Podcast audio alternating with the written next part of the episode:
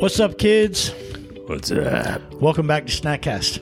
Welcome back. So, kind of cool today, right? You had a personal experience you shared with me. I thought of my own. And at the end of the day, Dimitri, our our in-house trainer, is a big proponent of like everything's connected, head to toe, um, cardiovascular to Yeah, I mean, there what are like ten body systems, right? I mean, your circulatory, muscle systems. I mean, it's just there's if I forget them all, but there's like ten different body systems, right? You know, and You only named one. a two, That's Two. circulatory, right? Circulatory and the Skeletal. muscles, skeletal. I mean, they're all. So there's there's a neurological, I believe, is a system. Um, so. T- tell me, what do you mean, or what does Dimitri mean when he says it's all interconnected?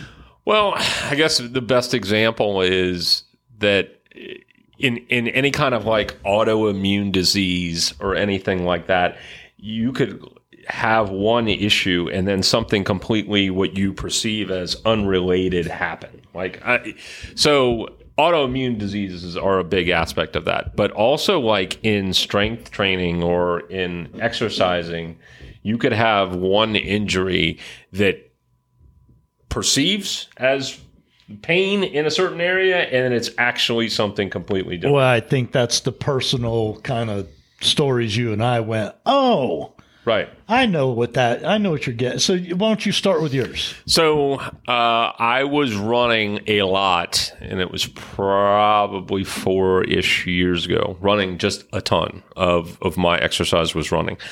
And I started to develop some uh, frontal knee pain, and it was right on like the top, felt like the top of the kneecap.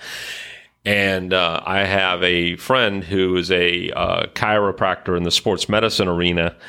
And he took one look at me and he said, That's not knee pain. He goes, Your quads are weak. He goes, You got little weak quads. he was making a joke and a pun at me, but.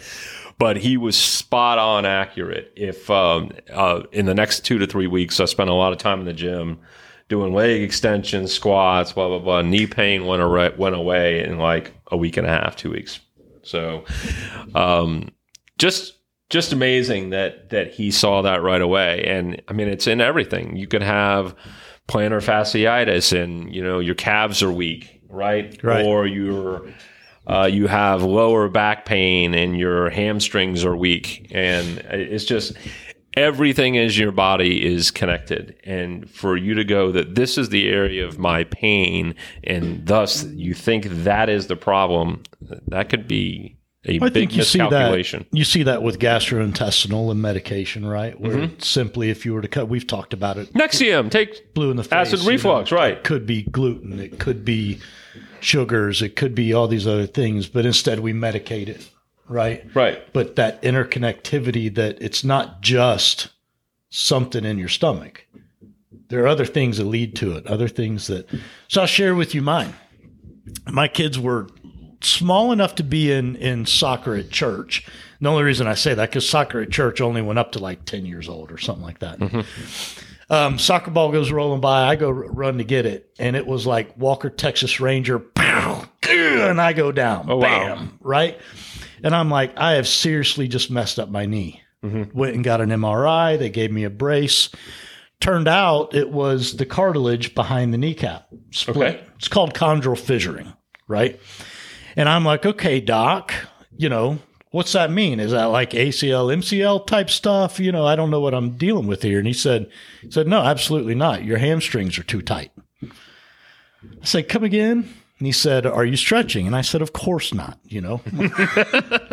and uh, it turned out that lack of stretching, my hamstrings were putting excessive pressure on my kneecap, which caused, similar to you, caused pain in my knee.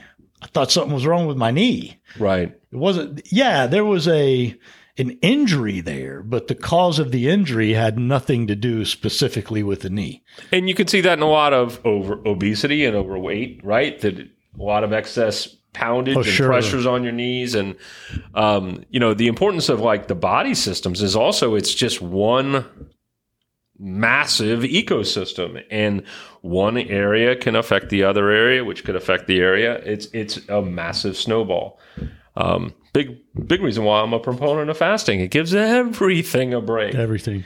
Yeah. you know when you when you stop eating for a second not to just go back make it about fasting again but when you stop eating for a second you give your gastrointestinal what other systems are you affecting not just your gut You know, I actually I, I listened to a Bill Maher podcast, and I would never mistake Bill Maher for an athlete of sorts. Right.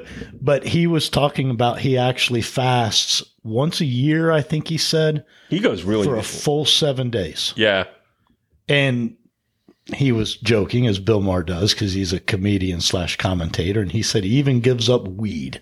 and he said that's the hardest part for him is giving up the weed. He said, I can't write. I can't do new jokes. I can't. That's fun. But, anyways, yeah, I- you know, this is a guy that, again, I would not associate with any, you know, I, I wouldn't have. That, to me, fasting for seven days is fairly extreme. Oh, that's if pretty you will, extreme, you know, right. and he doesn't look the type. I would expect a, um, you know, I don't know, a, a, a The Rock maybe to fast, right right you know, for seven days straight. So, anyways, um, so the moral of the whole snackcast look past the obvious yeah, maybe it's all interconnected.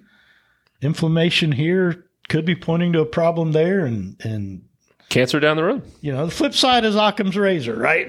the easiest explanation is often the best, and I certainly wouldn't, wouldn't want to coach anyone away from um, the obvious answer. But but when it comes to the body it looks like there's there's some dark secrets I think it's what we know, right? If, if you ignore any of the major areas, whether it's nutrition, exercise, mental health, um, whatever, if you ignore one of those areas, you're going to end up with problems. And oftentimes those problems will tie right back to what you had ignored and not some mystical phantom um, injury or disease.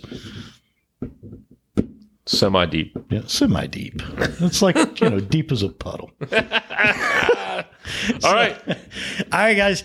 Thanks for tuning in today. That that conversation was actually sparked by Dimitri, our trainer, and the, the whole connectivity thing. And um, we hope you did enjoy it. Uh, questions, comments, concerns, hit us up at snackcast at yes.fit. Um, there's never a dot com on the end. It's just yes.fit. stay moving See ya.